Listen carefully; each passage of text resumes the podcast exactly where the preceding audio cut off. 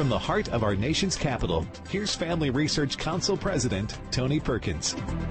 Welcome to Washington Watch. My name is Joseph Backholm. I am sitting in for Tony today. So glad that you have joined us. A couple reminders for you. You can find the program at tonyperkins.com. Encourage you to do so. If you ever miss an episode of Washington Watch, you can catch it there. In addition, want to remind you of an exciting opportunity to stand for faith family and freedom right now. This is the year end for the Family Research Council, and you have an opportunity to, between now and June 30th, have your gift doubled. Up to $1 million between now and June 30th at the end of the fiscal year. And you can continue championing biblical values in Washington, D.C. and help us finish the fiscal year strong. Call 800 225 4008 or visit tonyperkins.com to make your gift now. Again, the number is 800 225 4008 or tonyperkins.com. Today on the program, a number of issues we're going to be discussing. What will President Biden be discussing with Vladimir Putin this week? He's about to have a summit, and we are going to find out more about that why have two Nevada counties declared themselves to be constitutional counties? What is a constitutional county? We are going to discuss that as well. At the end of the program, who is more likely to cancel someone? A conservative, a liberal, a man, or a woman? We're going to discuss that that and the results of a recent survey at the end of the program. We are also going to discuss with Congressman Andy Biggs the hearings that happened today in the House Oversight Committee. There was another discussion on Capitol Hill um, about the January 6 events. It's, I think, the third or fourth such hearing that the House Democrats have held. What's the purpose of those hearings? Is it political or are they actually trying to find something? That's the conversation that we are going to have. Earlier in the day, up on over at Capitol Hill, the House Oversight Committee had a hearing in which they brought um, the head of the FBI to Congress once again to ask them questions that they largely are not allowed to answer because it's an ongoing investigation. Why do they continue to have these uh, conversations in Washington, D.C., when there are actually some real issues that need to be discussed?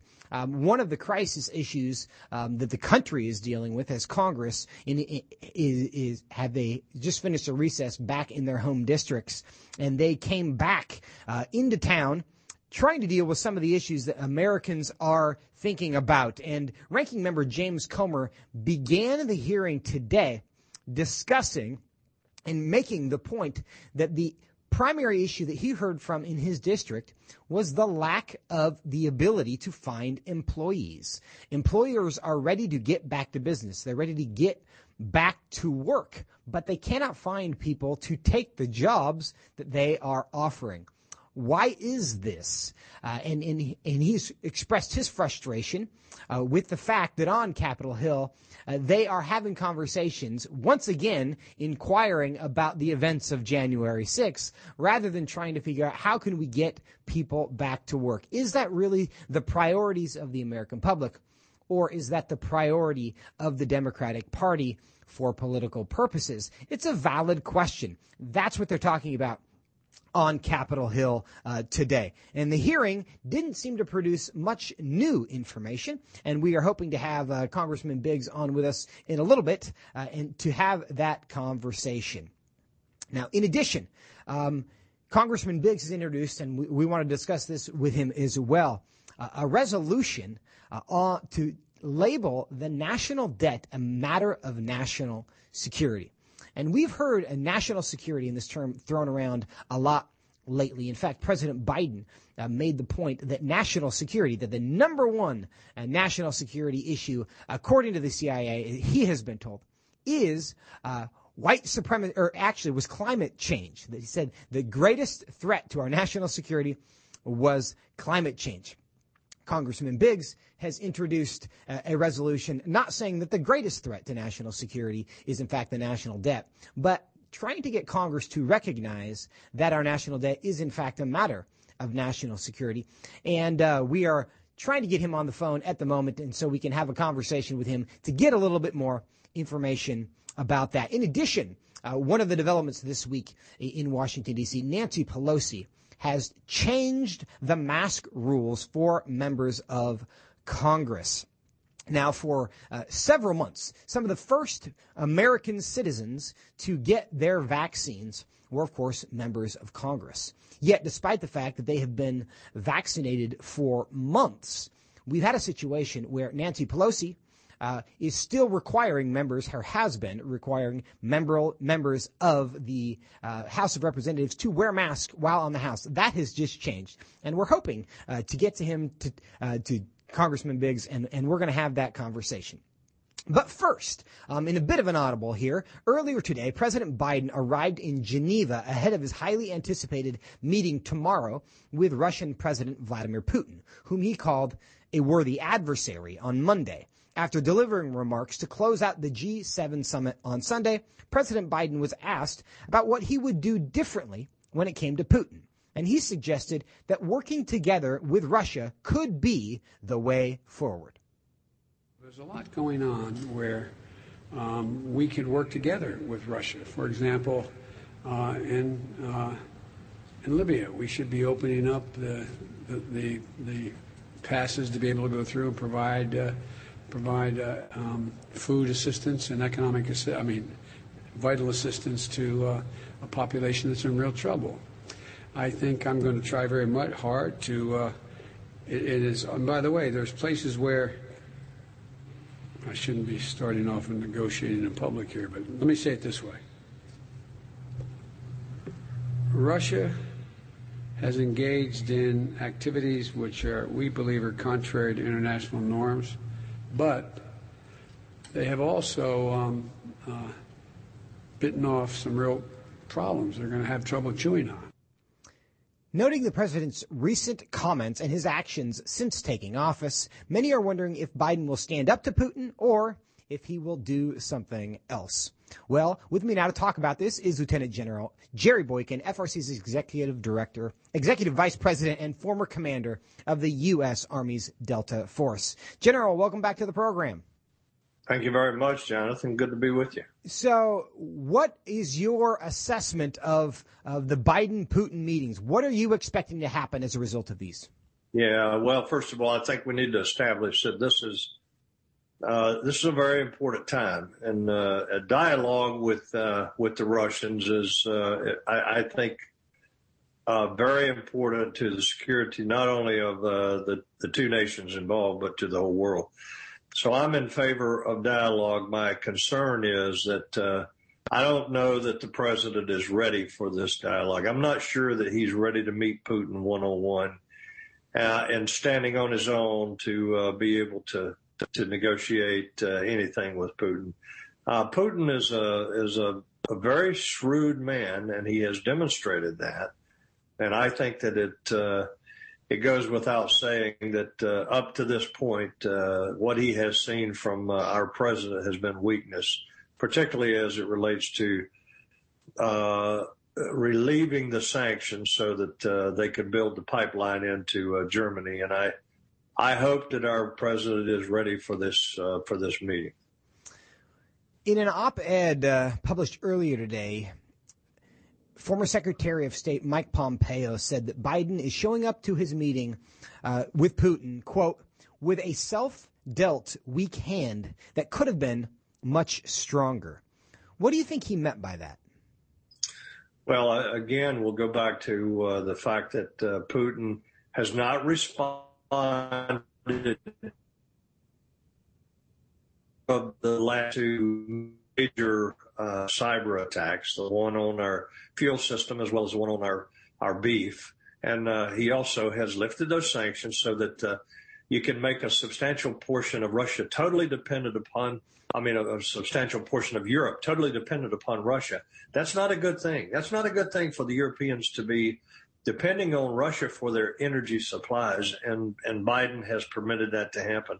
So I think that that's the hand that uh, Mike Pompeo is talking about. He's dealt that hand to himself, uh, and I think that now is the time when he, if if he's going to make a substantial difference in the relationship between America and the Russians, uh, he has to turn uh, in a different direction and let Putin know that he means business. He's serious. And that we're not going to put up with this anymore. We're not going to put up with any more of these cyber attacks without a major retaliation. And, uh, and, and he, Putin simply has to know that he's dealing with a man that actually has some backbone. That is not what Putin has seen to this point. What would a president or what could President Biden do that would communicate to Putin that he is serious about these and intends to uh, hold Russia accountable? What are some of the things that, that the U.S. government could be doing to do that? Well, first of all, I think that the U.S. government could be uh, rallying our NATO allies. That's a very important thing for us to do. Rally our allies, get them on our sides, and that includes Germany. And then the second thing is reimpose those sanctions and stop this pipeline, stop this Nord Stream 2 pipeline from being built, uh, because that makes us as well as our European allies more vulnerable. And then the third thing is slap slap sanctions on I, I think the Russian economy cannot withstand long-term sanctions. Uh, you know, the oligarchs might be making some money, but the average Russian is going to be in a hurt uh, when we slam them with uh, additional sanctions. And I think that's exactly what he needs to do. But he needs to do it for more than the effect of it. He needs to do it because we need to send a message to Vladimir Putin that we are not going to continue to allow him to do the things that he's done particularly in cyberspace. Now we're having some connection issues, but I, I think we've resolved them here. What uh, is there anything that you think Putin is doing differently now as a result of the change in administration? Oh, I think he's accelerating his attacks on America. I think that uh, I think that what you're seeing now uh, is an acceleration of the very tactics that he uh, he wanted to use in the in the Trump administration and did use a couple of times. I think the difference was that Trump did come back to him. And keep in mind that, that Trump's uh, Trump's reaction to Putin, uh, generally speaking, was pretty pretty significant. Now, what Putin is looking at too is the fact that when Joe Biden was the vice president, the vice president, uh, the Russians took Crimea, and and the uh, administration did absolutely nothing. And Joe Biden is supposed to be a, uh, a, a foreign affairs guru. Remember, he talked about that that that uh, Obama would be tested by some nation, and he needed somebody like him that had a foreign affairs background. Well, that foreign affairs degree is not uh, serving him well right now. He needs to he needs to go back to the fundamentals and uh, and and stand strong in these negotiations. Now we need these negotiations. You know, the Russians are still ahead of us in short-range nuclear weapons. We need to remember that. So there needs to be ultimately some uh, some some negotiations with regards to uh, disarmament, uh, to reduction of uh, the number of warheads and that type of thing. But uh, I'm I'm not sure that Putin's up to it right now. He's not demonstrating. General Boykin, we are out of time, but we greatly appreciate your time and joining us today, and we look forward to the next conversation. Good to be with you. And when we come back, we will be talking to Congressman Biggs about what happened in Washington, D.C. today. Stay tuned. What is Roe v. Wade and what did it do? The Supreme Court's 1973 decision ruled that abortion is protected under the U.S. Constitution striking down many state abortion restrictions and severely limiting the extent to which states could write their own abortion laws. The Supreme Court's limitations on states to legislate abortion restrictions depends on the trimester of a pregnancy. For instance, Roe disallows states from restricting abortions in the first trimester, but allows some restrictions on abortions in the third trimester. What Roe doesn't do is require states to have any restrictions, Abortion through all nine months of pregnancy is the default, unless Congress or the individual states pass laws restricting it. That leaves a lot of room for unrestricted abortions. For a full explanation of how Roe v. Wade liberalized abortion laws, go to frc.org slash explainer. That's frc.org slash explainer. After the recent wave of media censorship, are you struggling to find a conservative, relevant, and Christian platform where you can find out what's really going on? Here at Family Research Council, we believe that Americans have a right to exercise their freedom of speech and share their stories with the world. If you're ready to hear the facts that the left doesn't want you to know about, then head over to frcblog.com to check out our latest blog posts. We cover a wide range of issues you and your family care about, all written by our policy, government affairs, and biblical worldview experts. We discuss topics that other media platforms won't, like changes in pro life policy, current events that affect Christians internationally, sexuality from a biblical perspective, and insights into the bigger picture of the shift in American culture. To stay up to date on current news related to faith, family, and freedom, visit frcblog.com. That's frcblog.com. Would you like to spend more time in God's Word? Then join Family Research Council on an exciting journey through the Bible with their Stand on the Word Bible reading plan. FRC's two year Bible reading plan helps you to approach daily Bible reading with an intentional focus of diving deeper into the nature of God and how His Word speaks into cultural issues. By studying the Bible, we can see the grandeur of God unfold throughout the past. This reading plan takes you through the Bible as events happen in history. Laying out the scripture every day in an engaging manner, it is key to helping us stay grounded in God's truth. All wisdom comes from God, and He has given us the Bible as a way to understand the world. Start reading today with Family Research Council. When you sign up, we text you every Sunday with daily passages and questions that help prepare you for conversations with your friends and family. To begin this journey, visit frc.org/bible.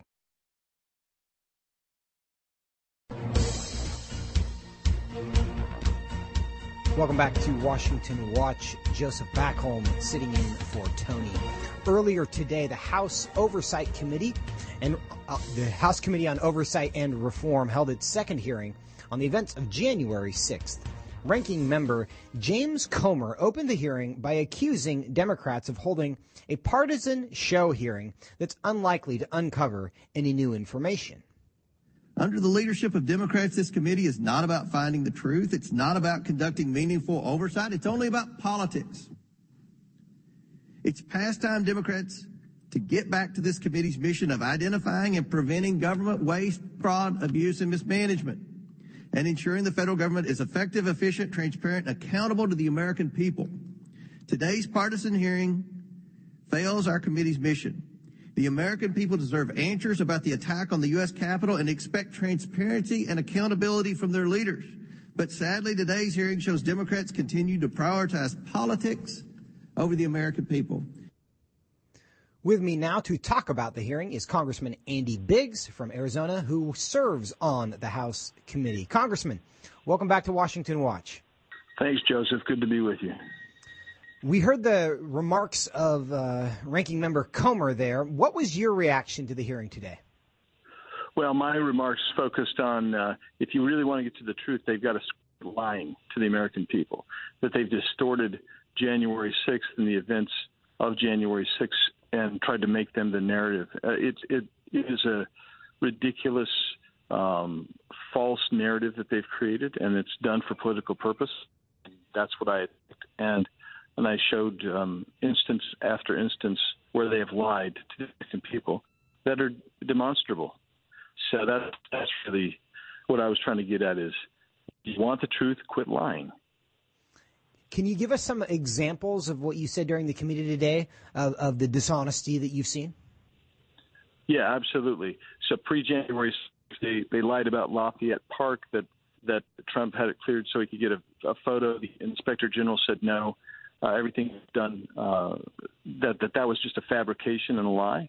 So one thing pre, and then uh, when we started getting to January 6th, they've they've said they actually used as part of their impeachment. They said that Trump supporters came into the Capitol and killed a police officer with a fire extinguisher by bludgeoning him in the head. They, that's that was page 28 of the their pretrial memo. The reality is that never happened that was just a lie, a fabrication, and the media helped them concoct it. So those are two things right there, and and there's a whole series of things.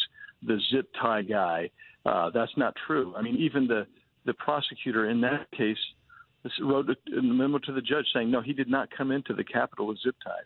Um, the Department of Justice and, uh, official said there is no evidence that anybody uh, was trying to have uh, find and kill or assassinate anybody. But that's all you hear about from the Democrats, and it's being done because they're not being questioned on it enough.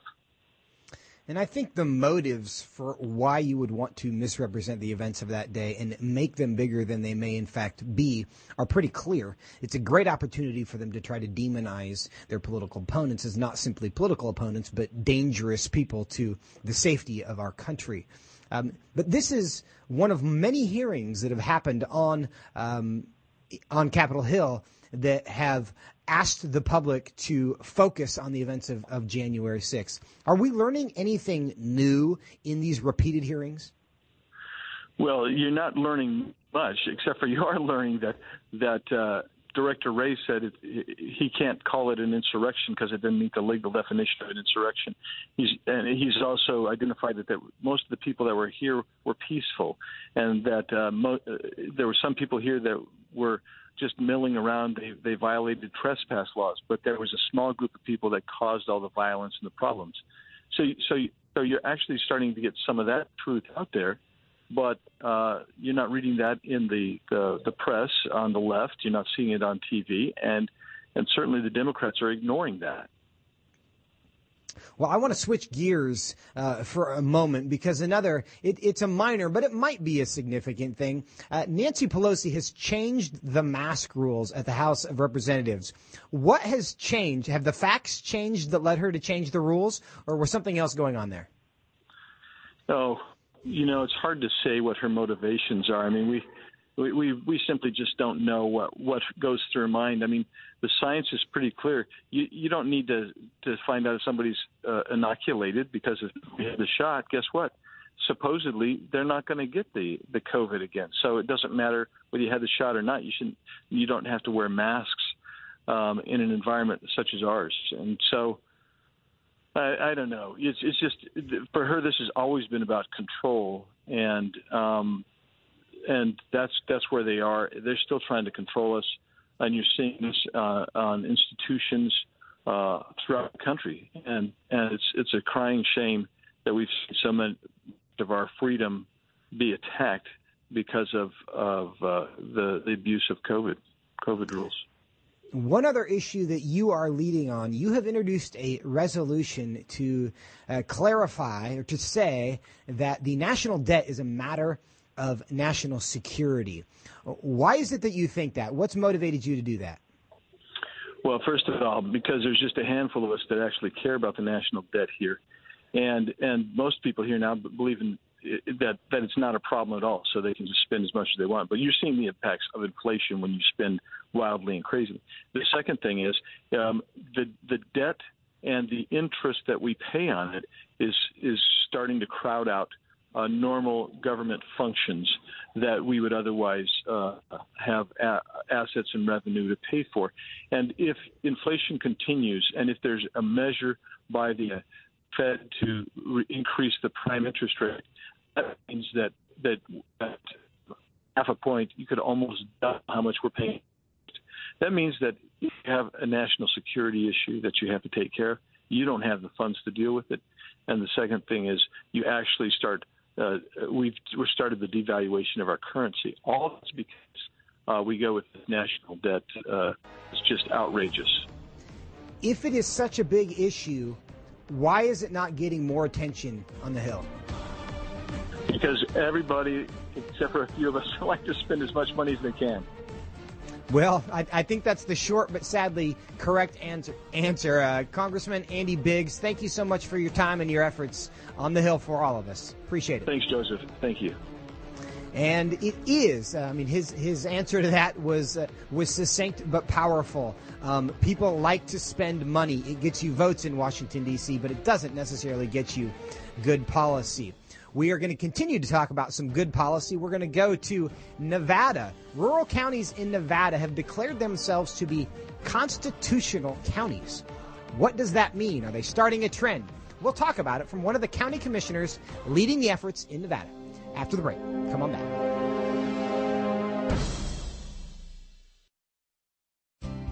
Where do you get your news? Do you have confidence you're getting the full truth? If you want to stay up to date on conservative news and are looking for Christian resources to help you stay politically engaged, then download Family Research Council's Stand Firm app. With all of our content available at your fingertips, you will conveniently be able to stay up to date throughout your busy day. The Stand Firm app will give you access to a variety of resources, such as our most recent radio programs, social media posts, and publications. Additionally, you will have the opportunity to take action and make your voice heard by contacting your elected officials on the issues that most concern you. Visit the App Store on your smartphone or mobile device and search Stand Firm to download Family Research Council's official Stand Firm app. Stay informed with a trusted source. Again, search Stand Firm to download the Stand Firm app. As the political and cultural landscape of our nation has shifted in a concerning direction, it is so important for Christians to be equipped with biblical answers for the difficult questions of our time. That is why Family Research Council created our Biblical Worldview series. With the political left changing definitions to favor their narrative and to push their agenda, at times it can be hard to decipher what is true. That is why we must hold to the truth of the Bible, which stands the test of time. It holds the truth that does not change. Become equipped to stand firm in the face of cultural and political storms with FRC's Biblical Worldview series. This series dives deep into what the Bible says about some of the most crucial issues of our day. You'll learn what the Bible teaches on abortion, same sex marriage, the separation of church and state, religious freedom, and the age old question should Christians be involved in politics? To access this series, visit frc.org slash worldview. That's frc.org slash worldview.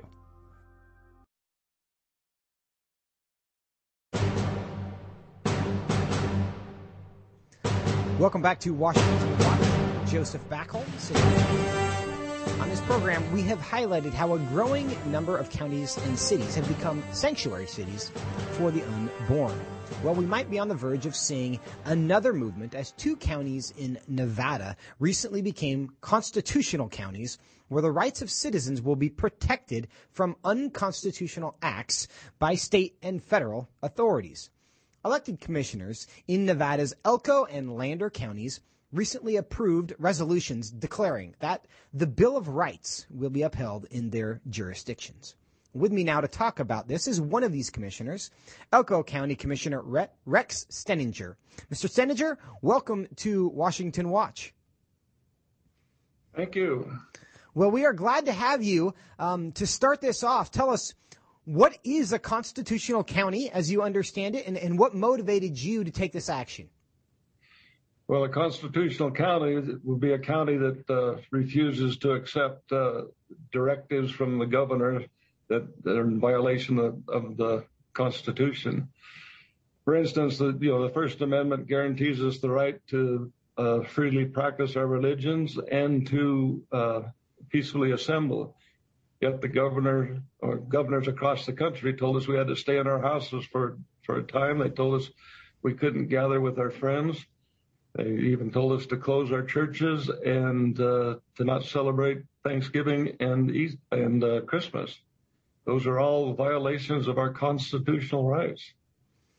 How did this movement uh, begin in your area? Was this a was this prompted by you on the county commission, or was this a, a public uprising? Did other local authorities join this? How did this get started?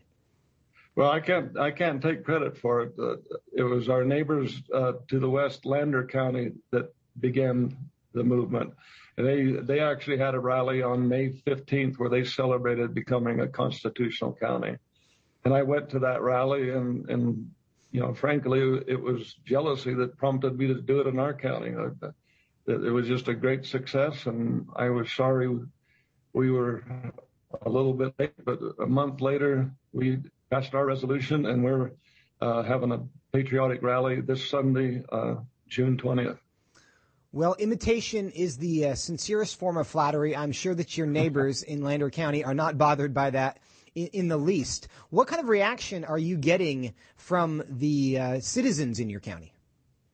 Oh, it's been over, overwhelmingly positive. Uh, and so impressive. Like at, our meeting on June 2nd, uh, we I proposed setting up a fund to collect donations to have this rally on Sunday.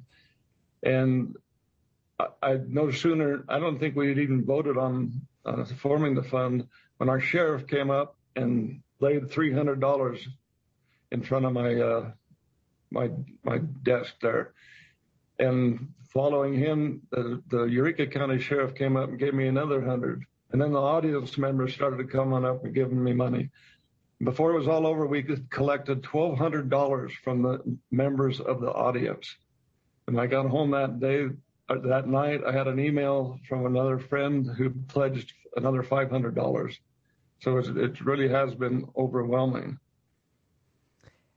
Have you heard from any other counties in your state or maybe other states that might likewise be inspired uh, to follow your lead? Not yet, but I did. Uh, the end of May, I uh, I sent out an email to every other county commissioner in our state, uh, explaining the the Constitutional Sheriffs and Police Officers Association and asking them to consider joining. I have not heard back from any of them, but I, I hope to. Was it difficult to get the other county commissioners uh, on board with this idea, or was the decision unanimous? Was there opposition? Was it divisive in any way? No, no, it was it's absolutely unanimous. There was no opposition. Everybody was completely in, in support of it.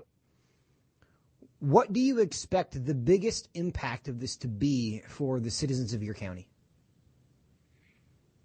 Well, I hope it uh, prohibits uh, future directives from the governor. I, I, that would be my my my strongest hope.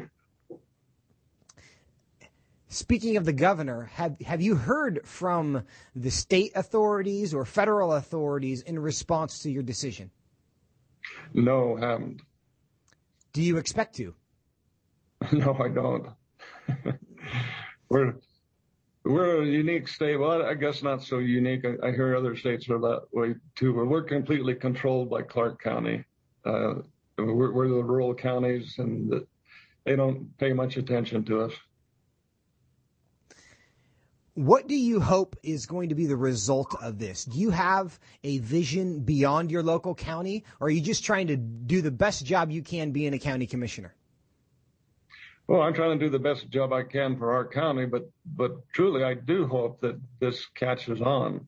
Like Richard, uh, the former sheriff Richard Mack, is the founder of the CSPOA, and at the Lander County rally, he said that he wants to retake control of our government, one sheriff at a time, sheriff by sheriff, county by county, state by state, and that's what I'm hoping this is the beginning of, is other counties to catch on.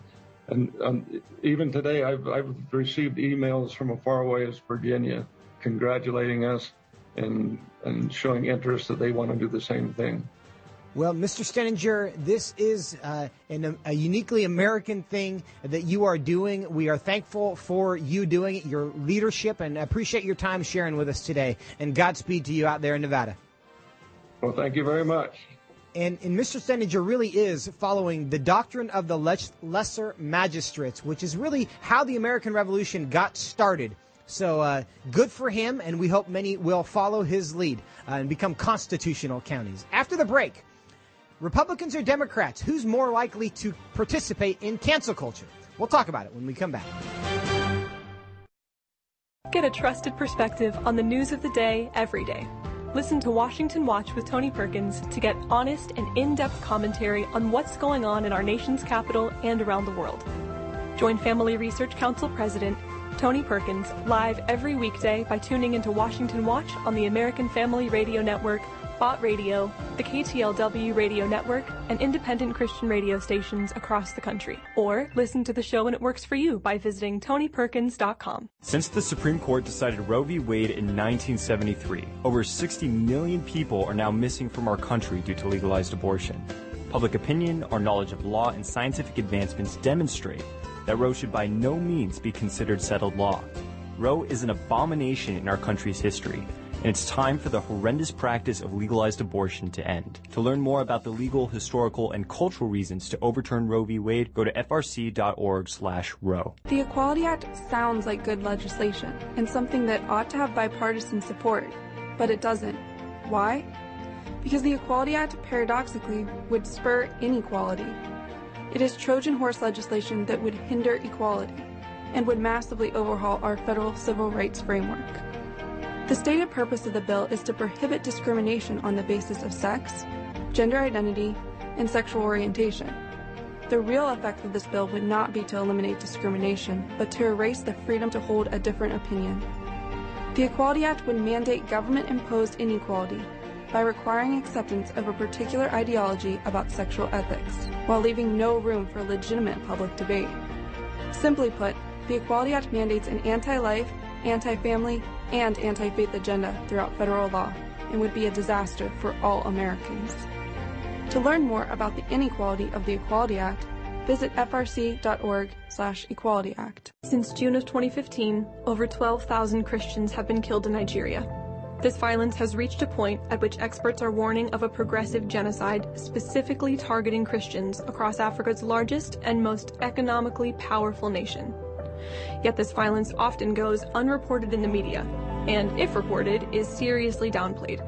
To learn more about what is actually taking place in Nigeria, along with other countries where Christians face persecution, visit frc.org/nigeria. Did you know that Planned Parenthood is the biggest abortion supplier in the U.S.? According to Planned Parenthood's most recent annual report, it committed 354,871 abortions in fiscal year 2019, up by over 9,000 abortions since 2018. According to these numbers, Planned Parenthood aborted 972 babies every single day. To learn more about what Planned Parenthood is really doing, visit frc.org slash Planned Parenthood Facts.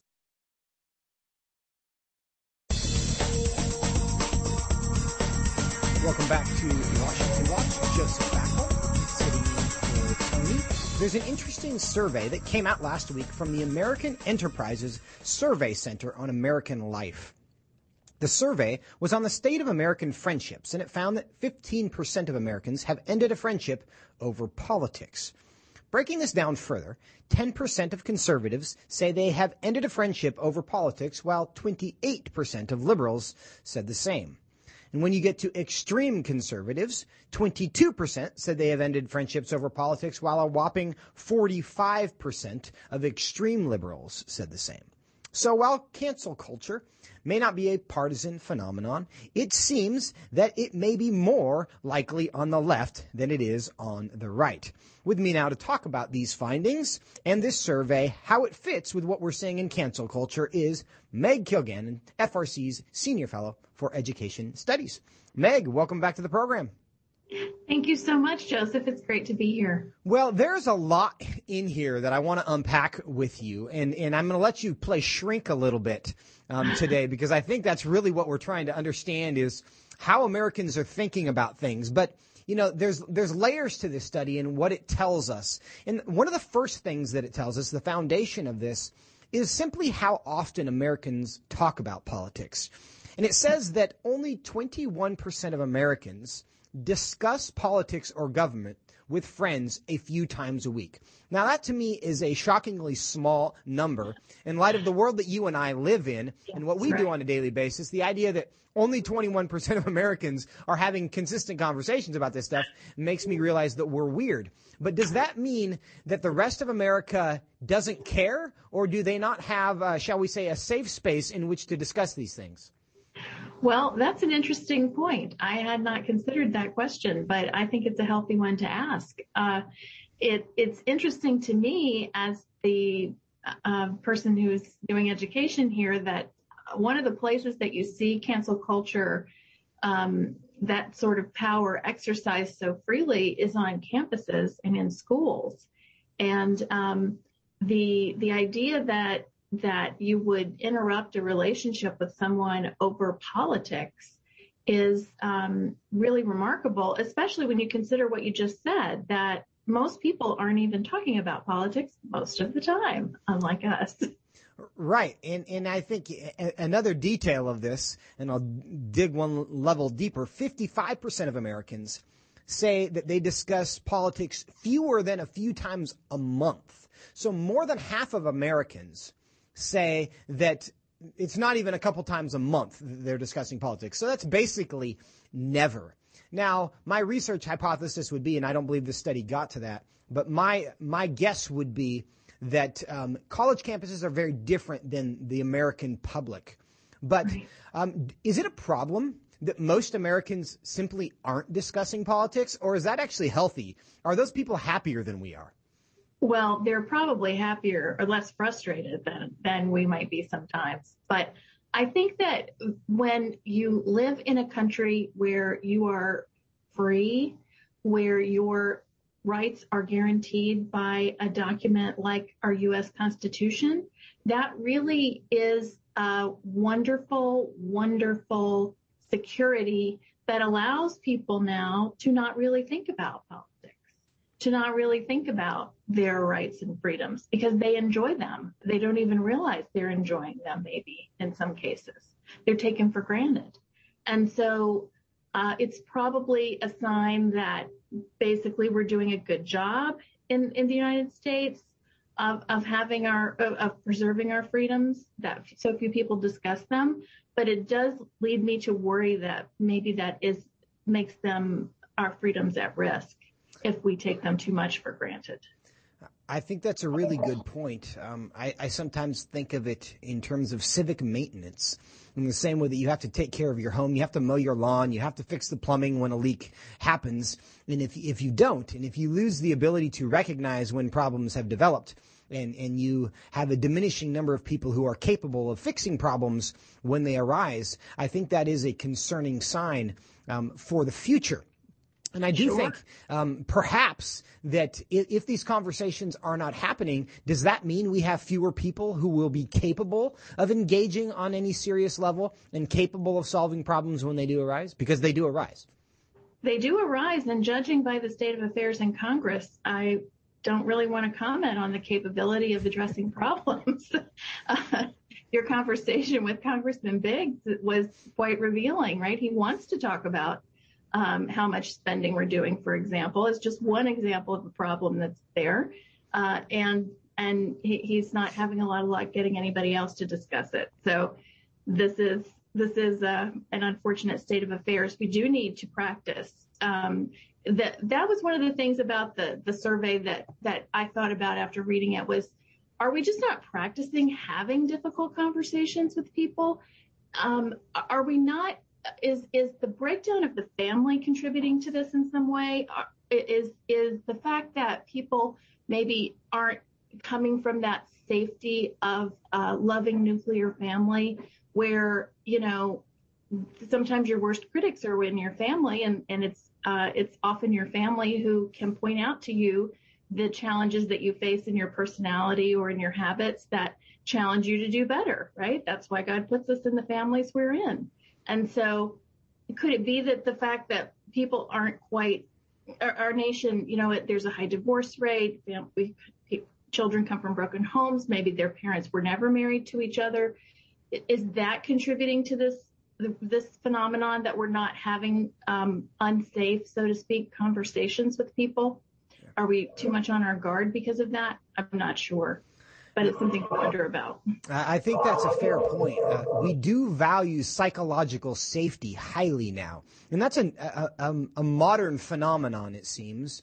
But uh, rigorous intellectual conversations, critical thinking, in which people ask critical questions and, and make propositions and critique other propositions, that's kind of the enemy of psychological safety.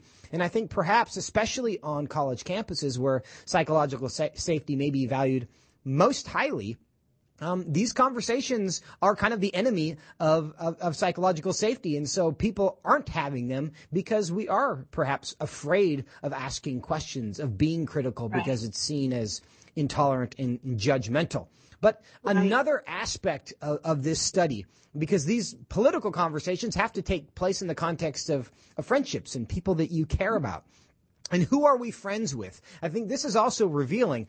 Um, 53% of Republicans, according to the study, say they have at least some friends who are Democrats. But only 32% of Democrats say they have at least some friends who are Republicans. Why do you think that matters? Well, that really was an interesting part of this study that it, it, it was remarkable. Um, I, I think that that it matters that people can be friends with someone and recognize the humanity in people regardless of their political views, right? Regardless of their uh, of their religious views, regardless of their skin color, regardless of their life choices, right? We're, we can see the humanity in every person. And to the degree that that is compromised by, um, you know, situations in our culture like uh, Roe v. Wade and, and different factors that have caused us to devalue human life in America and around the world, I think that that may be part of the, the answer to this. Um, another thing I thought about was that I think that other studies have shown that Republicans tend to be um, more likely to be churchgoers than Democrats. And so when you're active in a faith community, um, you are in relationship with people. You have a circle of of engagements with people, people who with whom you can be friends.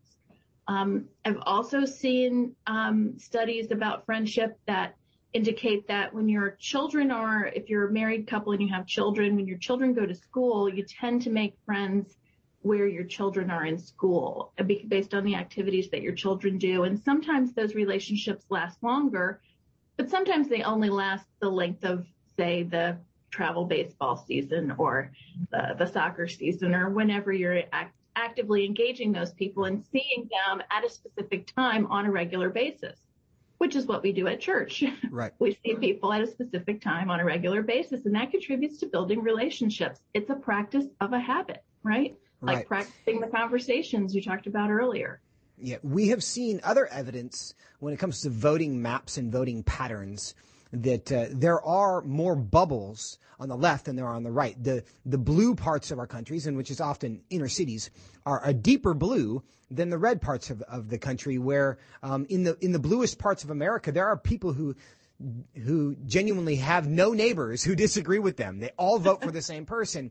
It, it's much harder to find those places in, uh, where in Republican precincts, for example, where there was no one there who who would vote for the Democrat. So there is there there are bubbles that exist that are that are more red or that are more blue than red. But there's another um, component here. Not only the the friendships that we already have, it's the willingness to lose friendships, to end friendships. Twenty percent of Democrats have said they have ended a friendship over politics. 10% of Republicans say they have ended a friendship over politics. So it's, it's bipartisan to be sure, but it seems to be more likely on the left than the right. What do you think that tells us about cancel culture? I, well, I think it is. Um, it's something that is very much practiced by the left, and we see that in terms of the cancellations on social media that happen by the executives um, in Silicon Valley. That is a very, very, um, very, very single-minded kind of place. I don't think they even realize that um, that people don't necessarily have pronouns in their bios everywhere in the world. Uh, you know, they're just completely unaware in some ways. And so when you have only one kind of thinking, that is going to be very stunting in terms of have, being able to form relationships with people. We see that also, unfortunately, in the educational world, where we have one kind of thinking, progressive thinking, that is informing education schools. It's it's um, informing the um, the the sensibilities of everyone in the educational industrial complex, and I think that actually is is why um, you'll see in a red place on the on the voter map, it's not quite as bright red as the blue places are because those educational infrastructure locations are staffed and run by people who are voting blue. So that's going to impact the the level of red there. That that's a good point. When it comes to cancel culture on uh, universities in particular, a North Korean defector who attended Columbia University has recently gotten some attention for speaking out against wokeism on uh, college campuses. And she was on Hannity, Sean Hannity's show uh, this week, and this is what she had to say. It's just heartbreaking. I, I literally sold as a sexual slave, and I literally crossed the Gobi Desert to be free. And now I thought I, I landed in a country where I can say what I believe and have my, you know, freedom to think. However, now I end up in a country, I have to constantly censoring my speech because now in the name of a safe place, Columbia was told, I mean, told us what we cannot talk about. Yeah. And I am so concerned, like, if America is not free, I think there's no place else is left that is free.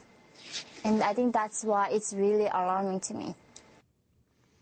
So what she says there is that the um, the pursuit of safe spaces and psychological safety is creating the same result as the North Korean dictators. Right, right. And while she has America to come to from North Korea, where do Americans go when they find themselves on the other side of a safe space or when they are deemed an unsafe person or having unsafe thoughts in a in a quote unquote safe space. I um, I really uh, was taken by her remarks. I'm very very grateful that she spoke up. Thank thank God she was able to get out of North Korea and and it is incredible the sacrifices that people across the world will make to get to our country, the greatest, best hope for freedom in the world. This is the greatest country in the world precisely because of our Constitution and the Bill of Rights that guarantees our freedom of worship, our freedom of speech. These are universal values that every human being cherishes. And unfortunately, many countries do not guarantee those rights. We know that we have them because they come from God, right? And other countries depend on the state to dole out rights to their subjects and that's not the way it is in this country. That's why she wants to be here. And the fact that she is witnessing this on a university campus is really, really disturbing. And the, the, the other thing that I thought about was that she chose to come here and people on the campuses are choosing to be in that environment and they are actively suppressing and, and canceling students and limiting engagement. I hear so often from students when they're taking classes that are overly political, they feel they say, well, I know I'm going to have to write in support of these ideas if I want to get a good grade in this class. Yeah. So there's a level of self censorship happening that uh, doesn't allow for debate because debate is not safe, right? In the safe place. That's exactly right. Which is just a really remarkable state of affairs. Meg, not only are they choosing to be there, uh, they're paying a lot of money. And in many cases, they're going to be paying a lot of money for decades to come because of the student debt that's being accumulated uh, in order to get there. Uh, it really is incredible, and I do hope uh, that uh, we a, a, growing awareness of, of how dangerous this is um, is is is developing in our consciousness, so we can we can solve this. Meg Kilgannon, thank you so much uh, for spending the time to be with us today. Thank Appreciate you. it very much. Thank you, Joseph. Great to be here. And one final fact I did want to throw in the demographic most likely to cancel a friend is liberal women. 33% of all liberal women say they have ended a friendship over politics. What's that mean? Uh, we'll talk about that more. Thank you so much for joining us today. Look forward to joining you next time here on Washington Watch.